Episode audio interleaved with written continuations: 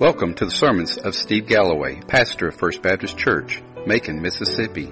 Let us join together as we study God's Word, and let us be challenged to apply His truths to our hearts so that we may serve Him faithfully.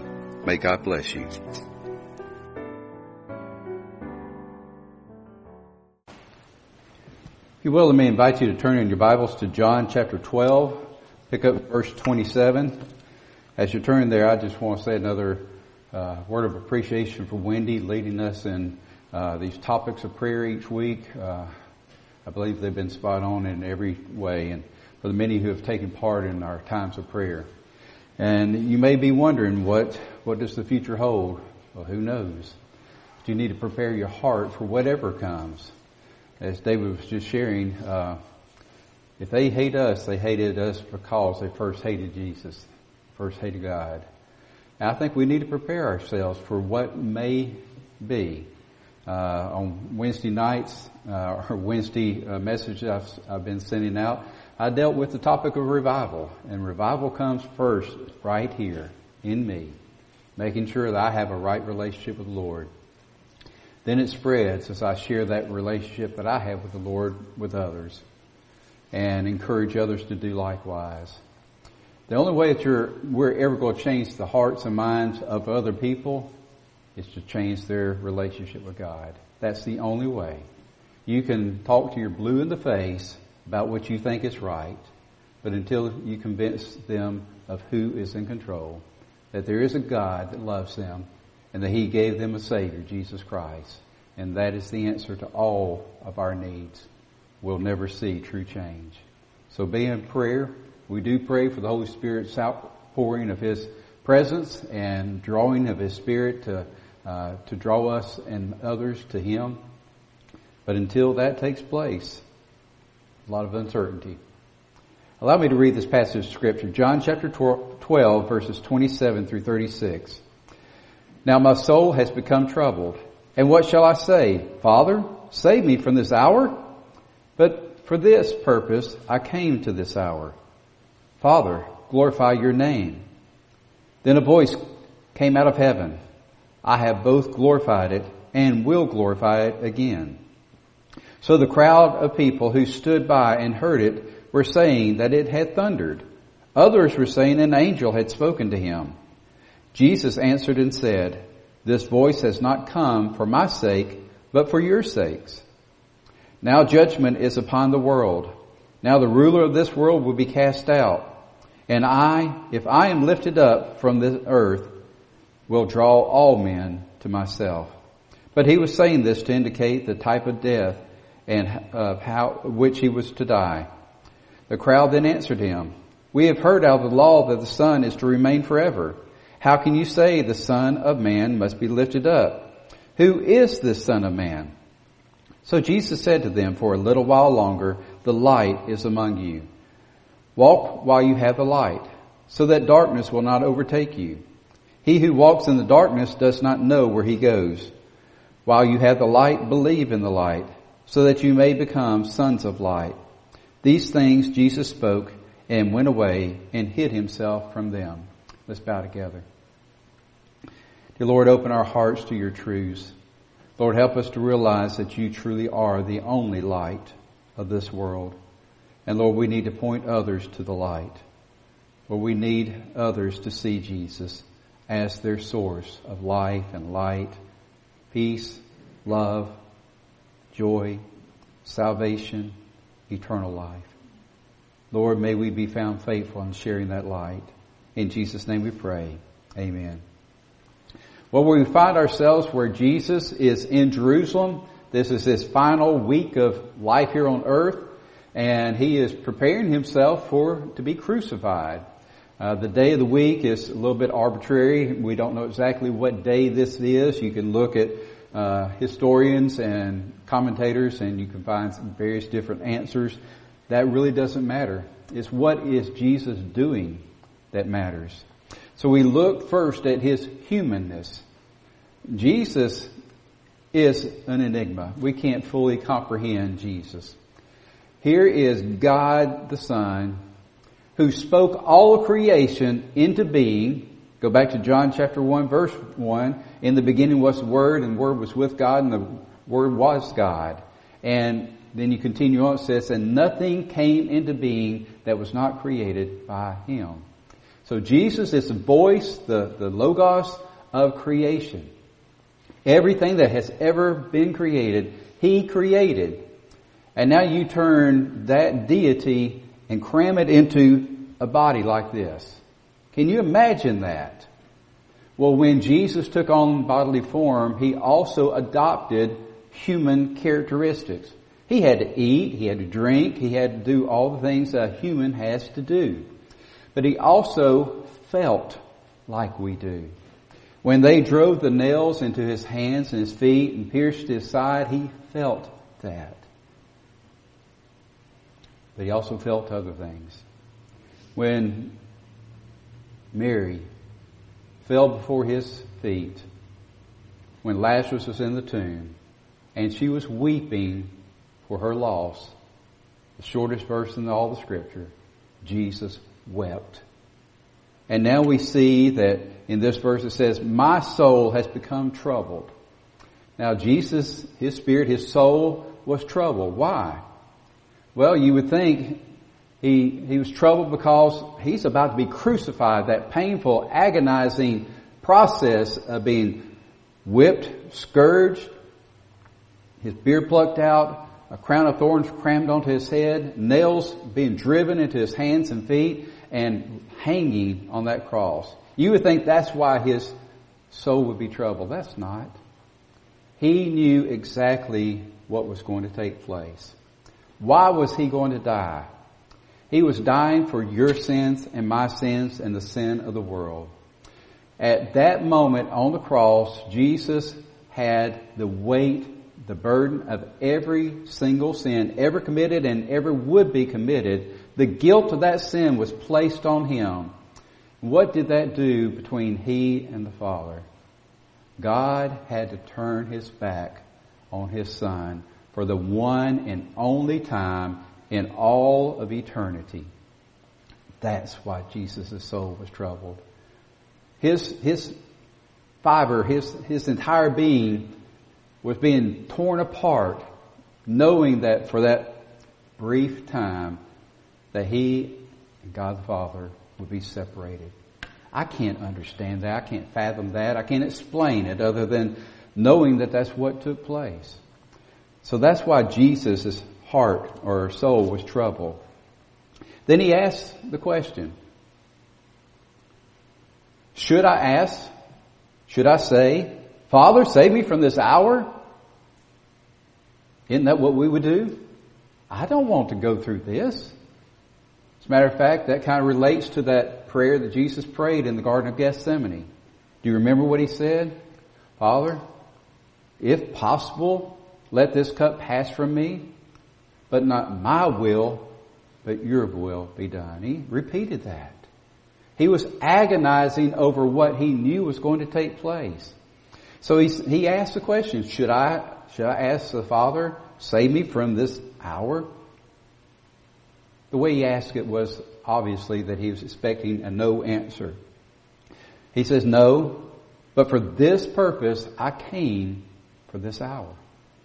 Here's the reason why I came, to die for the sins of the people. There's no way for me to escape that because that's the only reason why I came. A lot of people say, well, he came to to heal people, to do all these miracles, to teach people how to live a righteous life. Well, yeah, he did all that. But that's not the whole reason why Jesus came. Jesus came to be our Savior.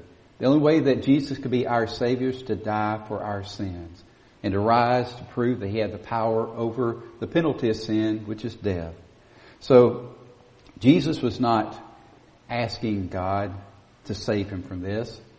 When He made that question, he was doing it in a way expecting to say no. The only reason why I came was for this hour, to save people from their sins. That's why Jesus' soul was troubled. It wasn't for fear of pain, is for the dealing with the separation that he would experience between himself and God. In the continuation of that, But for this hour I came, for this purpose I came to this hour. Father, glorify thy name. If you go back through every single thing that Jesus taught, every single thing that Jesus did, do you see any of it to glorify himself? It was always to be obedient to God the Father. Many times in John he says, I do not do anything other than what the Father has shown me or told me. Everything was total obedience to God the Father.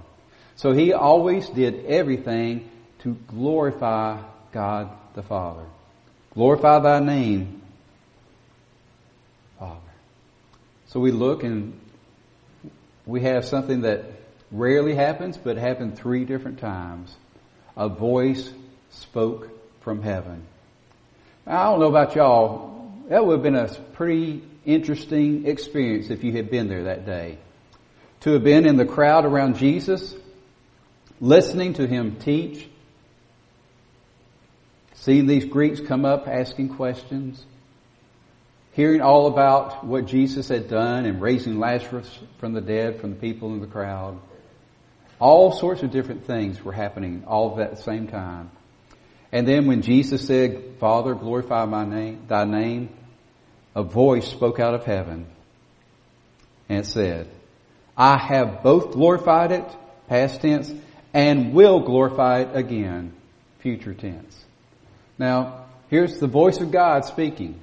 What did he mean by, I have glorified it and I will glorify it again? Well, God has glorified His name all the way since the beginning of time. But speaking specifically towards Jesus, He has glorified His name through the life of Jesus. Again, everything Jesus did was done in obedience to, G- to God the Father. So everything that Jesus did glorified the Father. So God was already being glorified, had been glorified through the miracles the teachings and the ministry of his son Jesus here on earth. And then he says, and I will glorify it again. Well, we got to just look basically a few days later when Jesus dies on the cross. And then on that third day, he raises from the dead to prove that he has the power to give salvation and eternal life. And then later he ascends back to the Father. When people saw that, obviously God was being glorified through the death, burial, and resurrection and ascension of Jesus. So we see that there is a purpose, a spiritual purpose for everything that Jesus did. Everything that he did was for the glory of God, and God was glorifying his son because Jesus was obedient. So we look and we see this voice from heaven. I said it happened three different times. First time was at Jesus' uh, baptism. We look at Matthew chapter 3 verse 17. It says, And behold, a voice out of heaven said, This is my beloved son in whom I am well pleased. Why did this voice come out of heaven? Well, let's look just a little bit past where the voice came. Jesus said, This voice has not come for my sake, but for your sake. That's verse 30 in uh, John chapter 12. Did Jesus need a audible voice to come out of heaven? to say you're doing a good job? No. He had a perfect communication between himself, God the Son, and God the Father. That's why he was able to say, I do nothing that the Father does not tell me to do or say. So we know that Jesus does not need an audible voice out of heaven to tell him what to do. But when Jesus was baptized, John had seen him coming and said, Behold the Lamb of God who comes to take away the sin of the world. And then Jesus came and said, I must be baptized. And John said, I'm not worthy to baptize you. You need to be baptized in me. And Jesus said, according to what is right, I'm to be baptized by you. And John baptized him. And as Jesus came straightway up out of the water, this voice from heaven said, Behold, this is my beloved Son, in whom I am well pleased. Jesus didn't need to hear that. He already knew that. The people around Jesus needed to hear God saying, this is my son. And he is being obedient to me and that is why I am well pleased with him. Well, that's not the only time. Later on in Jesus' ministry, he took Peter, James, and John with him, went out on the hillside. And there he separated himself from these three. And they looked and they saw two others standing with Jesus. Moses and Elijah. And Peter, being the one who always spoke up first, said, Lord, shall we not build tabernacles, tents, lean-tos for the three of you to stay in? And here's what happened. Matthew chapter 17, verse 5. While he, Peter, was still speaking, a bright cloud overshadowed them. And behold, a voice out of the cloud said, This is my beloved son, with whom I am well pleased. And he adds this, listen to him. Now here are the apostles, three of the main ones, the inner circle of the apostles, the ones who were always with Jesus. If he called any out of the group to go with him, it was these three. When Jesus went off to pray, these three went with him. They fell asleep and Jesus came back and said, can you not stay asleep while I pray? Can you not pray with me? But these three men with that inner circle, Peter wrote a couple of books. He was a pioneer in the mission field. Uh, John wrote uh, the book of John, first, second, third John, Revelations, another powerful voice for the Lord. James and John were brothers. Uh, we don't hear a lot about James other than being a cohort with John, but these were the ones that Jesus chose to be his inner circle of people. Why did they need to hear this? They, even at that time, were struggling with who this man Jesus is. They saw his humanity, they saw these miracles, they saw all these other things, but they were still struggling. Are you truly the Messiah? And so when the voice came out of heaven said, this is my beloved son in whom I am well pleased. Listen to him. God was saying, you need to listen. Peter, hush and listen. You talk too much. You're not listening enough. We need to do the same thing. We talk a lot, we don't listen enough to the Lord. And now we look at this third time. And Jesus says, this was not for my benefit, but it was for your benefit. Why did this group, this crowd around Jesus need, need to hear this? Now, he didn't say this is my beloved son like he did last time. He said, I have both glorified it and will glorify it again. He was answering Jesus what Jesus said. Jesus called out to the Lord, Father, glorify your name. God the Father said back to Jesus, I have both glorified it and will glorify it again. Now, not everybody heard it as a voice. The scriptures say that some thought that it was thunder. Others thought that it was a voice from an angel. At least they recognized it as a voice. Well, neither one of the groups really had it right. It was not a thunder. It was not something unintelligible. The other group at least knew that it was intelligible words, but they thought it was an angel. It was not an angel, it was God the Father. And when we look at that, we realize that God was speaking the truth to His Son. And this crowd, some of them may have been the ones who shouted Hosanna when Jesus entered into Jerusalem. Some of them were the Greeks that had come wanting to have an audience with Jesus. Others were just standing around out of curiosity, who is this man? What is it that he's teaching? Is it something I'm interested in? What can I get out of him? I think that really kind of helps me to understand why some of them probably did not understand that this was a voice from heaven. I think it may have just been those who had truly believed that Jesus was of God. At least of God, if not God the Son, Messiah. That their hearts were able to hear these words from heaven. The ones who are just there out of curiosity or see what they can get out of Jesus, you know, maybe they just heard it as a rumble and thunder because their hearts were not in tune with God. I don't know. I wasn't there. What do you think you would have heard if you were there? would you have heard the voice out of heaven or just heard thunder? I truly believe that it would have depended on your personal relationship with God. Whether or not you're surrendered to Him, that you're living for Him, that He is Lord of your life. Well, after that, picking up verses 31 through 33, Jesus said, Now judgment is upon this world. Now the ruler of this world will be cast out. If I, if, and I, if I am lifted up from the earth, will draw all men to myself. But he was saying this to indicate the type, the kind of death that he would die. Jesus is declaring victory. He's declaring it before it takes place. Well, Jesus was always victorious. He already knew what was going to take place. He knew that he was going to be crucified. He knew the outcome of his crucifixion. And basically that's what he is saying in verse 31. Now judgment is on this world. How? Why? Jesus said, I did not come to judge, but to save. Then the very next word says, but if you do not accept me, if you reject me, then you have been judged already. You're judged by your rejection of Jesus. So what Jesus is saying is that judgment is now coming. The world will have all the evidence that it needs to know that Jesus is the Messiah.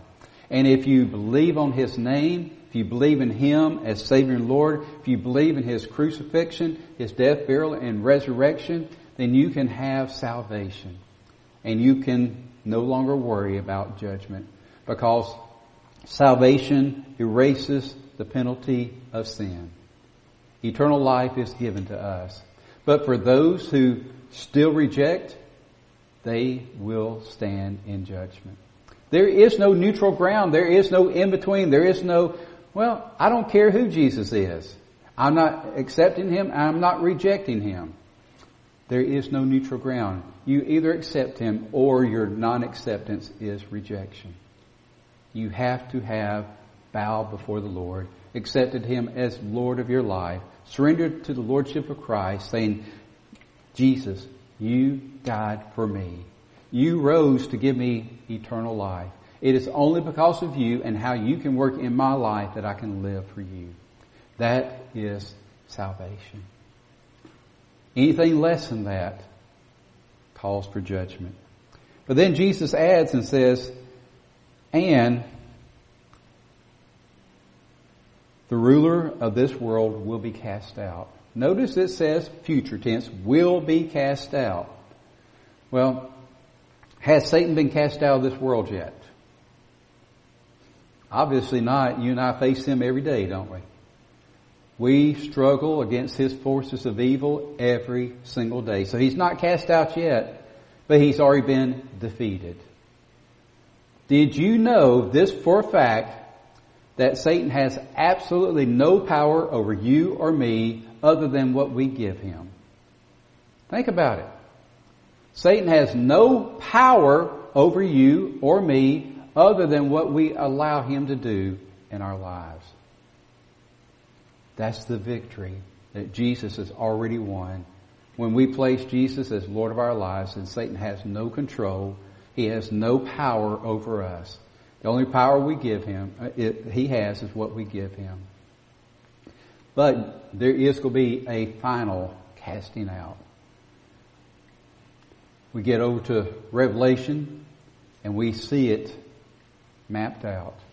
When Jesus comes again, His second coming, Jesus will not come as Savior. He will come as judge. And He will judge Satan and all of his demons. They will be cast into that lake of fire. They will be done away with. I know there's a period of time where he'll be captured, but then released, and then the end will happen. How that takes place, I can read it and still not know exactly how it will take place. It doesn't matter. All I worry about not worry about, but all I'm concerned about is that Jesus is the victor, and He already is. He has already won the victory. He's declared it. Then He says, if I be lifted up. Now, everybody there knew exactly what Jesus was talking about, because He even says, He said this to indicate the type of death that He would die. He knew that He would be lifted up on a cross, nailed to a cross, physically elevated for others to see. If I, if I be lifted up, I will draw all men to myself. How did a simple crucifixion of a human being draw people to God? Because that was not a human. Yes, it was. 100% God, 100% man. He died on a cross. But it was why he died, how he died, and the result of his death and resurrection that made all the difference. It wasn't just being hanged on a cross, nailed to the cross, that drew people to himself. It was the aftermath. It was the resurrection, proving that death had no power over him. And then God showed the world his power through the power of Jesus' resurrection. No doubt about it. So Jesus was saying, if I be lifted up. Now that phrase lifted up can actually have two different meanings. One's physical, being elevated, lifted up physically, being nailed to the cross.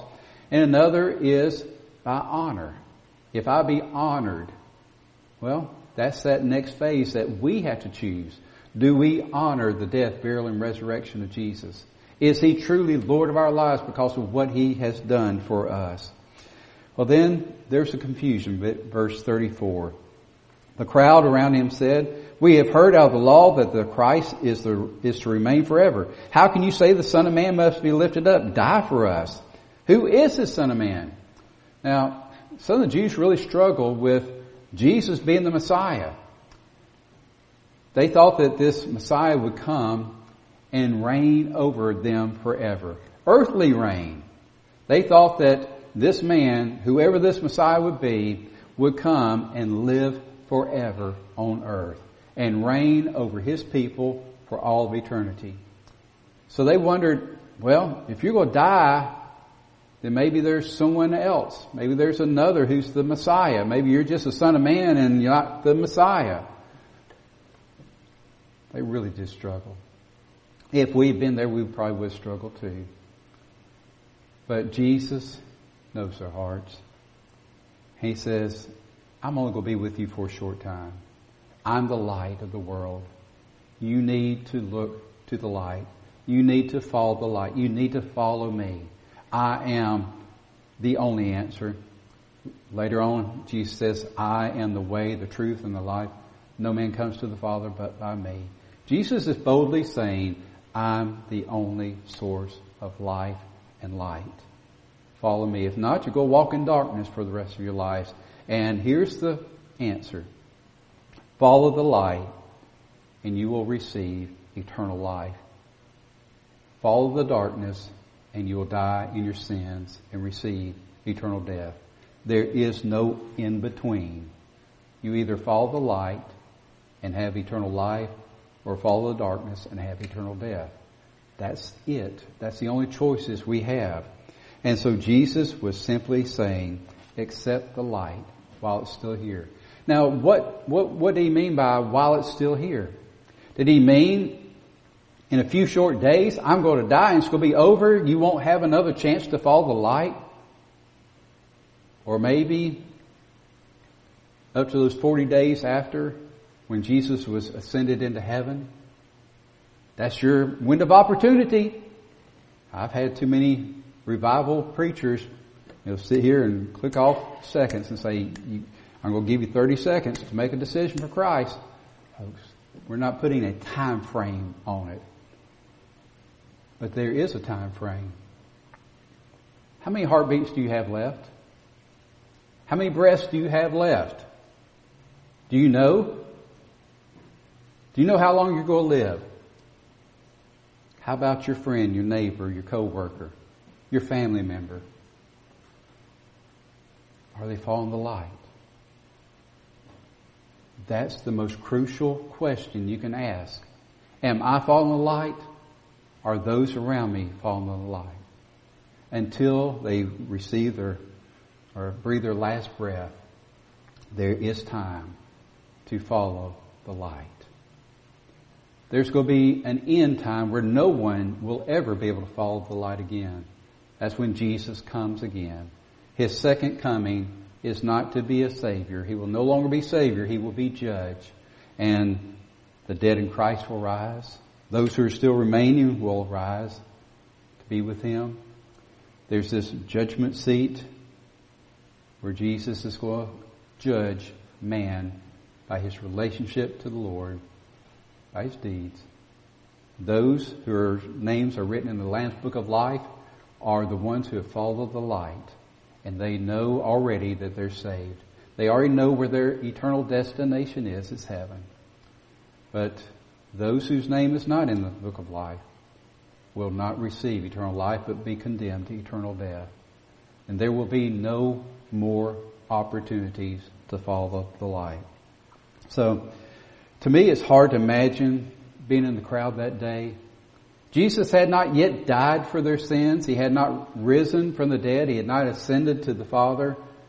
A lot of that was still future tense. All they're hearing is a man that they see as a human being teaching these wonderful things, talking about what he is going to do, and then all of a sudden he says, Father, glorify your name. And a voice from heaven says, I have already glorified it and I will glorify it again. Man, what would that have done to you? Maybe I need to really listen to this guy. Maybe there's something more about him than just these neat miracles that he's done and these nice teachings that he's teaching. Could he really be Savior? Could he really be Messiah, the Christ? Well, as true believers, I pray we're all truly following the light. That we're living a daily surrendered life to the Lord, allowing Him to guide us and use us and draw us along the path that He desires us to follow, to live obediently to His will. This passage began with, Now my soul has become troubled. We know why Jesus' soul was troubled is because of the separation that he would experience between himself and God when the weight of the burdens of sin of the entire world were placed upon him. Is our own soul troubled at all? If so, why, why wouldn't it be? Look at the world around us.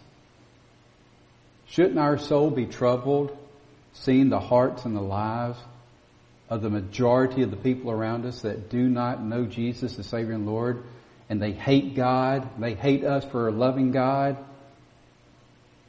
Our soul ought to be troubled. Well, what do we do about that trouble?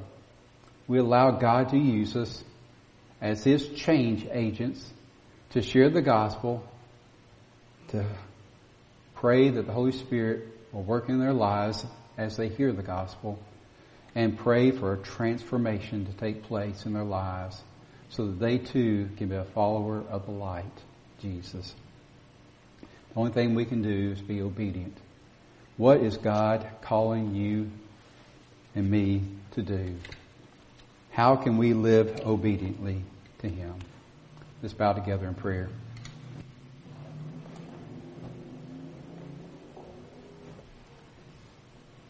Dear Lord, we come to you today realizing that there's only one source of life. That's Jesus. Lord, in all the uncertain times that we live in right now, He is the only thing that is dependable.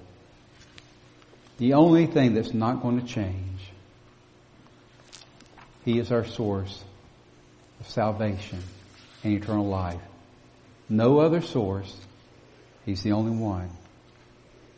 But our world around us does not believe that. They believe that they can just live their life however they want as long as they feel good about it and hopefully aren't hurting the feelings of too many other people. Lord, they're lost. They're dying in their sins.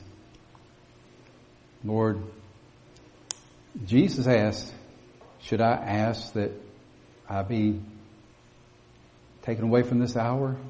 No. Came for this hour. Lord, should we ask? Should we be released from the responsibility of sharing your love with others? No. That's why we're still here. Help us, Lord, be obedient. To allow you to work in us and through us to do your good and acceptable and perfect will. whatever your will is, may we be found faithful. In Jesus' name I pray. Amen.